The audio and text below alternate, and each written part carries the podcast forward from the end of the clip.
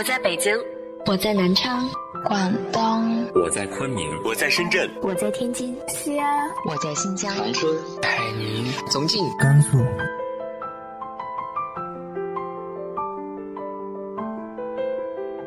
这里是 FM 幺八零八四，昨天的你的现在的未来，我是主播背着吉他的蝙蝠女侠。无论你在哪儿，这里都有我的温暖等你。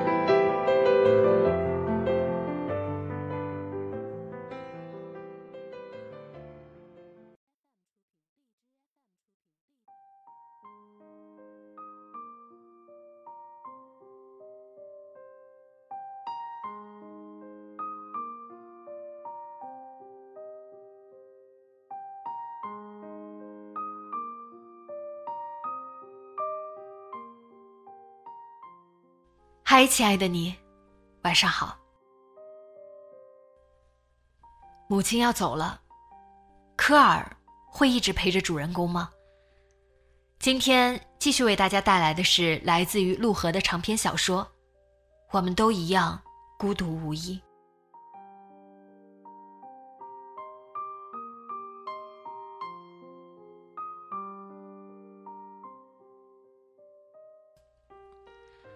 母亲走的那天，我跟科尔送他们到机场。我第一次见到母亲的男朋友，一个满脸大胡子的大个子，拉丁裔面孔，看起来比母亲年轻一些，有一双热情活泛的眼睛，对一个画家来说显得略不寻常。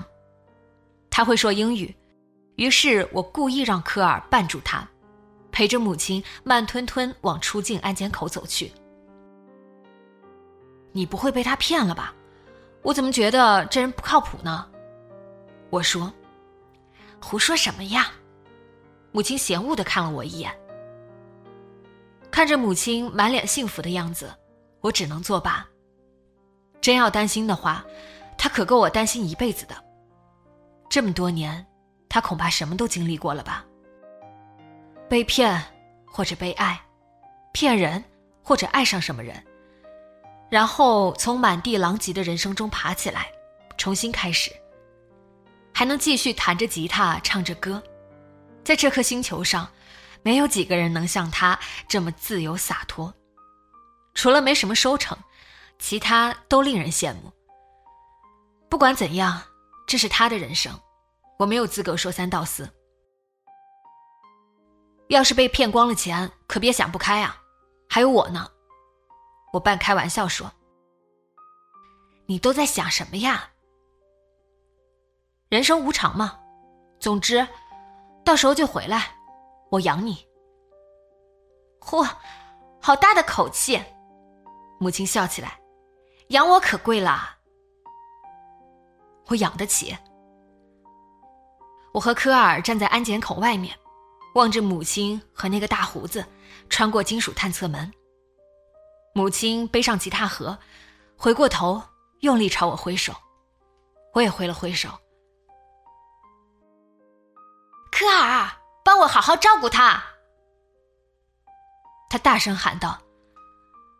他的声音高亢响亮，引得周围的人纷纷回头看。我有些窘迫。我知道。科尔大声说，伸手握住我的手。一边朝他挥手致意，母亲又挥了挥手，满脸笑容，额头在明亮的灯光下微微发亮。她看起来比同龄人年轻的多，可能是内心一刻不停燃烧的东西，给了她额外的活力吧。好好生活呀，田普，还有科尔。他又喊了一声，声音还是那么响。说的什么话呀！真是的，跟演话剧似的。我嘟囔着。母亲还在挥手，一边往候机厅里走，一边回头朝我挥手，一次又一次。还真是没完没了。我站在那里，看着他走进旁边的候机厅，他的背影消失了。我望着明亮喧闹的候机厅，感觉视野有些变形。一些无处可去的水分从眼睛里溢出来，粘在睫毛上，被灯光照得有些刺眼。母亲走后，家里一下变得冷清寂寥，没有了电视机的声音，没有了饭菜的气味，没有了源源不断的购物袋和包装盒，也不再有浴巾、内衣和袜子被换掉的惊吓。地板和茶几上渐渐积了一层灰尘。最让我失落的是没有母亲天天跟我吵架拌嘴，来了又走，还不如别来。他倒是真能干，短短一个月就把这房子塞得满满当当，到处都是他留下的东西。扔在茶几上的半包口香糖，咬过一口塞在冰箱里的面包，丢弃在玻璃口杯里的牙刷，以及没用完的隔离霜。可能是察觉到我的失落，科尔几乎每天都会来跟我一起吃饭。周末也常常一整天跟我在一起，跑步、爬山、四处闲逛，或者哪儿也不去，一起坐在河边的长凳上发呆。随着夏天慢慢到了尾声，他开始经常牵我的手，每次都那么自然而然、漫不经心，好像是完全无意识的。如果我稍微留意一下。他就会迅速放开，跟牵手的时候一样，放手的时候也自然极了。好像我们是两小无猜的玩伴，不过是一起牵着手四处玩耍。我心里恼火，又不能表现出来，愤怒慢慢累积，都快憋出内伤了。科尔始终一副心无芥蒂、若无其事的样子。每次看到他这样，我就更努力克制自己，生怕自己败下阵来，仿佛这是一场战争，谁不淡定谁就输了。哪怕只是跟他对坐在餐桌旁吃饭，我也需要聚起全身的力量来应对，每天都累得精疲力竭。明明跟他在一起，却孤独寂寞的无可救药。我发觉。痛苦这种东西，就像内心分泌的毒素，从来都是自己滋生的，而不是来自外界的伤害。人也是一再被自己的内心压垮的。我越来越难以忍受，甚至想连夜搬家，一走了之。不管愿不愿意承认，潜意识里，我一直清醒的知道，有一天，科尔终究要离我而去。与其眼睁睁等那一天到来，不如自己抢先抽身离去。没想到，我终究还是晚了一步。一天下午，因为约好的采访对象临时爽约，我提前回家。从望京地铁站出来时，我偶然遇到了科尔。他走在前面，没有看见我。我本想叫他。张开嘴却没有发出声，又生生合上嘴，仿佛目睹了什么不该看到的东西。我花了一点时间才明白为什么。科尔看起来非常陌生，他低着头，微驼着背，脚步迟缓而拖沓，看起来无所事事，似乎只是漫无目的的四处闲逛。迥然不同于平时那副神采奕奕、脚下生风的样子。依然是熟悉的格子衬衫和帆布鞋，但他看起来完全是一个陌生人，仿佛卸下了所有快乐的伪装，露出了沉重的本来面目。一股被欺骗的怒意刺痛了我，我下意识从挎包里拿出遮阳帽戴上，跟在科尔后面，跟他拉开一段距离。他走过地铁站前面的广场，穿过马路，沿着人行道往东走。走得很慢，一直垂着头，过马路的时候也没看车。走到望京 SOHO 前面的路口，他停顿了一下，伸手到牛仔裤口袋里掏出手机。他盯着屏幕看，像是在犹豫，然后放到耳边。他没有说话。边走边听，脚步更显疲惫。炎热的午后，路上行人很少，我怕他发现，离得更远了。他忽然停下来，我连忙躲到一棵行道树后面。远远的，我看见他挥舞着一只手，愤怒的叫喊着什么，似乎在跟电话那头的人吵架。离得太远，听不清。接着，他挂断电话，在路边坐了下来。烈日当空，柏油马路被炙烤着，暑气让路面的空气微微颤动。他就那样坐在那里，茫然望着马路对面。许久，他站起来，在路口左转，往北走，似乎是要回家。我没有跟上去。整个下午，我一直在附近晃荡，在甜品店买了个冰淇淋。在便利店吃了点关东煮，一家一家的逛路边的小店，还坐在挤满老人小孩的花坛边，百无聊赖的看音乐喷泉。只是不想回家。然而，天很快就黑了，我无处可去，终究只能回家。科尔在家等我，他已经做好了饭，还做了他最拿手的麻辣梭子蟹。怎么才回来？我都要忍不住先吃了。他走过来，牵过我的手，让我在桌边坐下，把筷子递给我。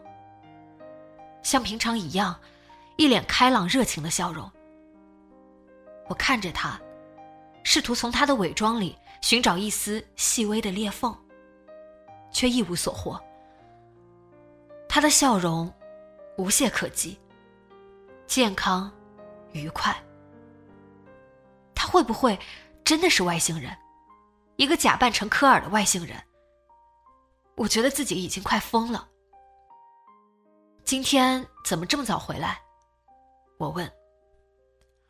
哦，出去见一个客户，很快就谈完了，就没回公司了。他说：“愣着干嘛？快吃呀！”我夹了一块梭子蟹。咬了一口，没什么味道，连辣味都没有。可是盘子里分明满是剁碎的朝天椒和藤椒。科尔一边吃，一边说自己挑梭子蟹的时候被蟹螯钳了一下，可疼了。他说着，伸出手指给我看上面发红的齿印。看他那副故作可怜的样子，真想恶狠狠咬他一口。但他一点都没察觉，还把手伸到我面前，快帮我揉揉。他笑着撒娇：“你到底想干什么？”我听见自己开口说话，声音低沉而冷淡，完全不像我的。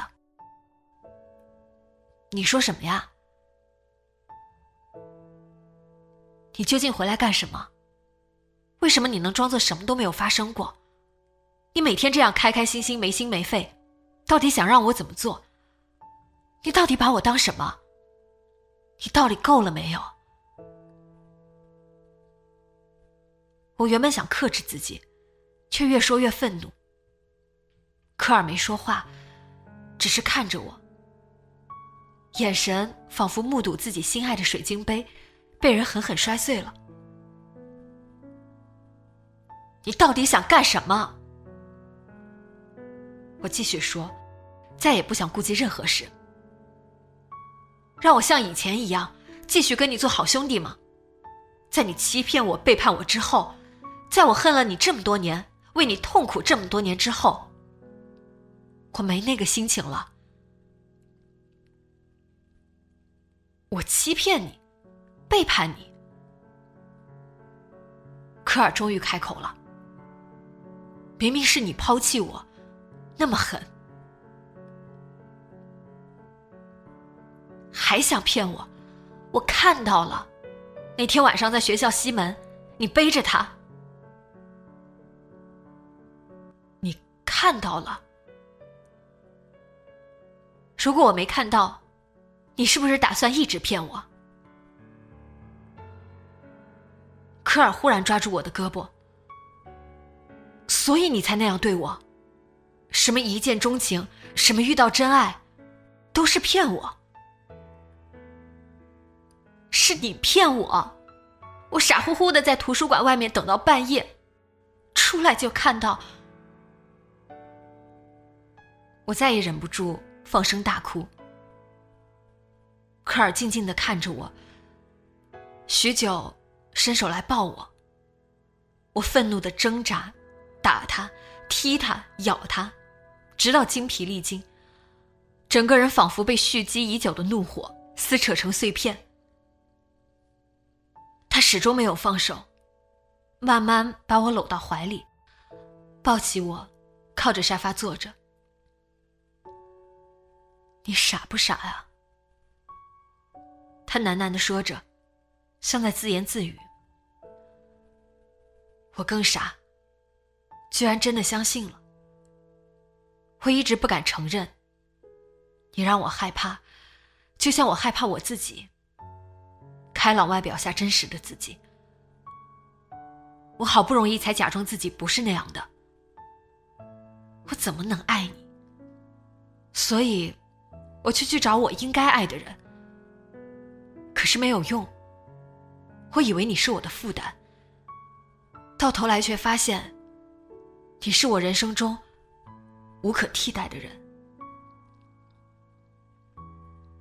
他低下头，眼泪从他脸上滑下来，落在我的额头。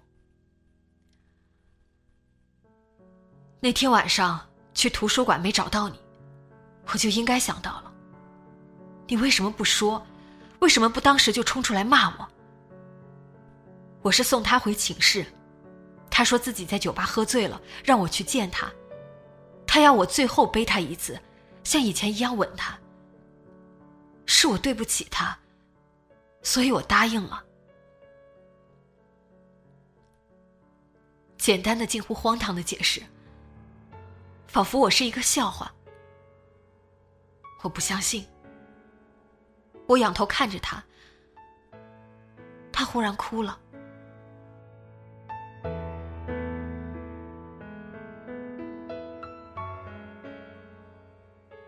那天清晨，下了一场雪。我从学校一直走到了北京西站，然后坐上一列火车，不知道会去哪里。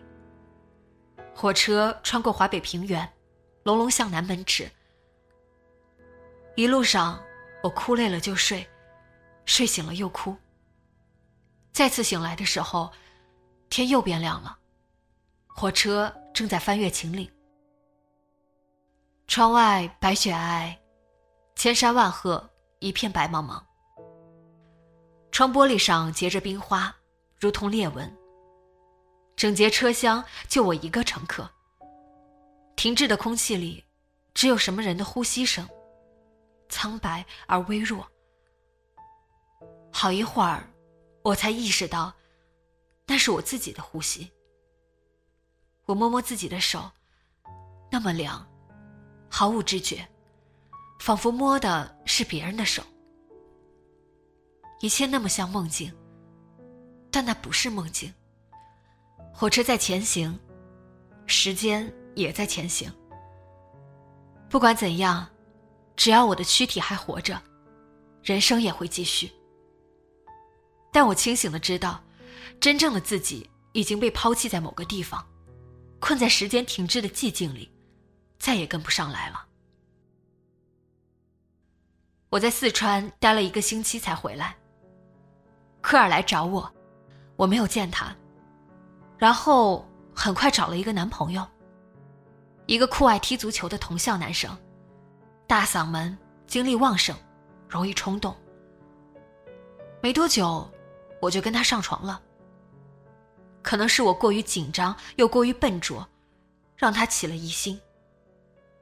他问我是不是第一次，我骗他说不是，然后极力表现出无所谓的样子。也许是我那种自暴自弃的镜头太明显了吧。他很快对我失去了兴趣。暑假还没到，我们就分手了。分手的时候，他说我是性冷淡，自虐狂，最好去看心理医生。我没有反驳，而是微笑着跟他说再见。那之后没几天，科尔就毕业离开了学校。我再也不需要什么男朋友了。最后一次见到科尔是在朝阳路的校门口，在他离开学校的那天。我坐着学校的大巴从实习的基地回来，进校门的时候，司机为了避让几个横穿校门的人，停下车。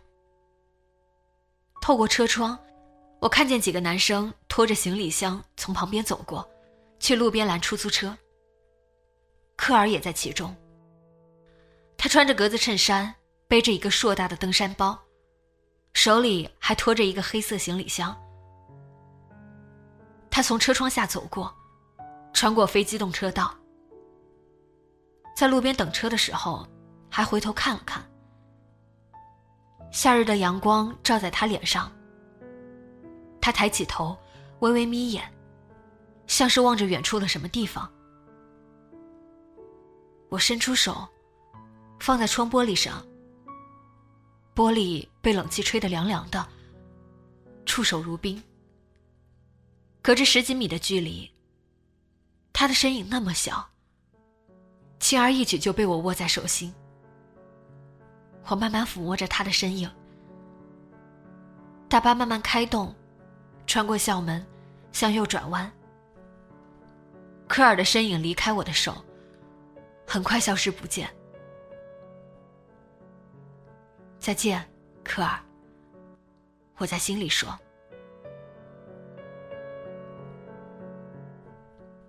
一整晚，我抱着科尔，一会儿哭，一会儿睡，昏昏沉沉的，渐渐分不清是睡是醒。几次从噩梦中惊醒，听到科尔的声音，又沉沉睡去。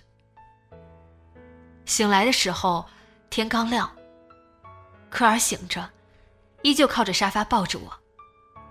看到我醒了，他对我笑了笑，笑容憔悴，眼睛也肿肿的，似乎一晚上没睡。尴尬的沉默。于是我说自己约了采访，得去上班，起身去洗澡。其实并没有什么采访的，只是心里乱糟糟的。很多事没来得及想，要是这样子跟他在一起待一整天，我怕自己会受不了。科尔坚持要送我去地铁站，两人一起出了门，在楼下便利店随便吃了点早餐，走路去地铁站。快到九月了，尽管白天还很热，但清晨的空气已经有了凉凉的秋意。河边的悬铃木树冠也开始变黄了。路上没什么车，人行道空荡荡的。一路上，科尔都没说话，牵着我的手，走得很慢。走到地铁站前面，我说了声再见，转身要走。科尔握住我的手，没有松开。我转过头，晚上早点回来吃饭。他笑着说：“还得早点睡。”昨天没吃也没睡，你说话怎么像我妈妈？我答应他要好好照顾你呢，不能食言呀。我看着他，他看起来有些不好意思。瞧你，鼻涕都流出来了。他说着，伸手来擦我的鼻涕。我连忙用袖子胡乱擦了擦，他一副忍俊不禁的样子，开心的笑起来。我也笑了。他忽然伸手抱我，抱得很紧。他身上有股淡淡的汗味。我想起昨天下午他坐在马路边的样子。我想问他，犹豫了一下，终究没问出口。去吧。他放开我，笑着拍一下我的肩膀。我转身往地铁口走去。踏上扶梯的时候，回头看见他还站在那里。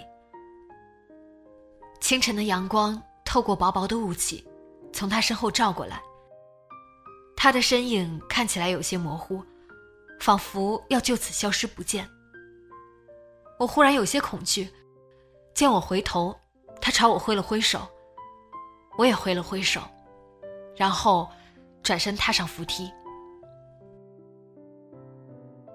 晚上我下班回到家时，科尔不在。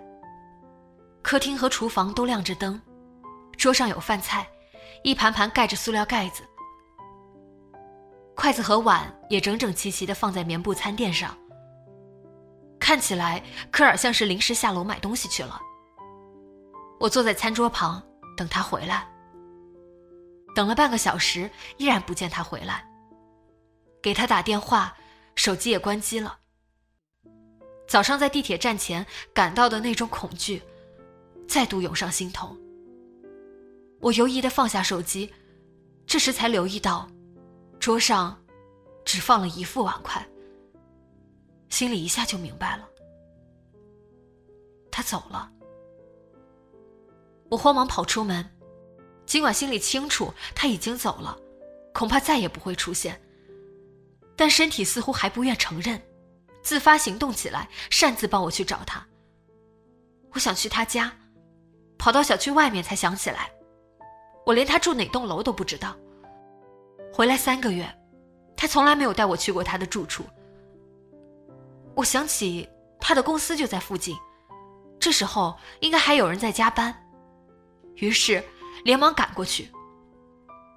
因为之前听他提过公司的名字。没费什么周折就找到了地方。前台负责接待的女孩还在。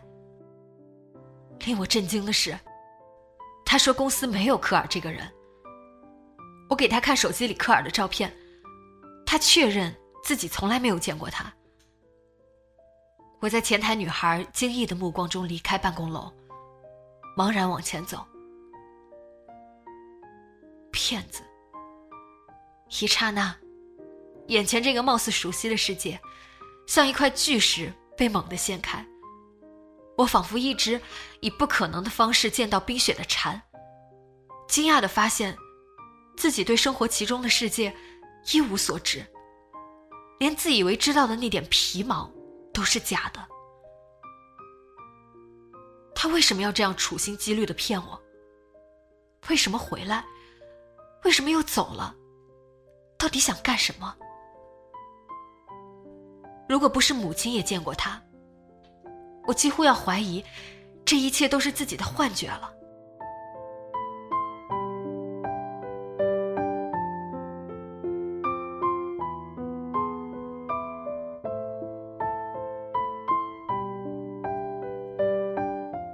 科尔究竟去哪儿了？他又在隐瞒些什么呢？下周三继续说给你听。今天的节目就到这里，今晚做个好梦，晚安。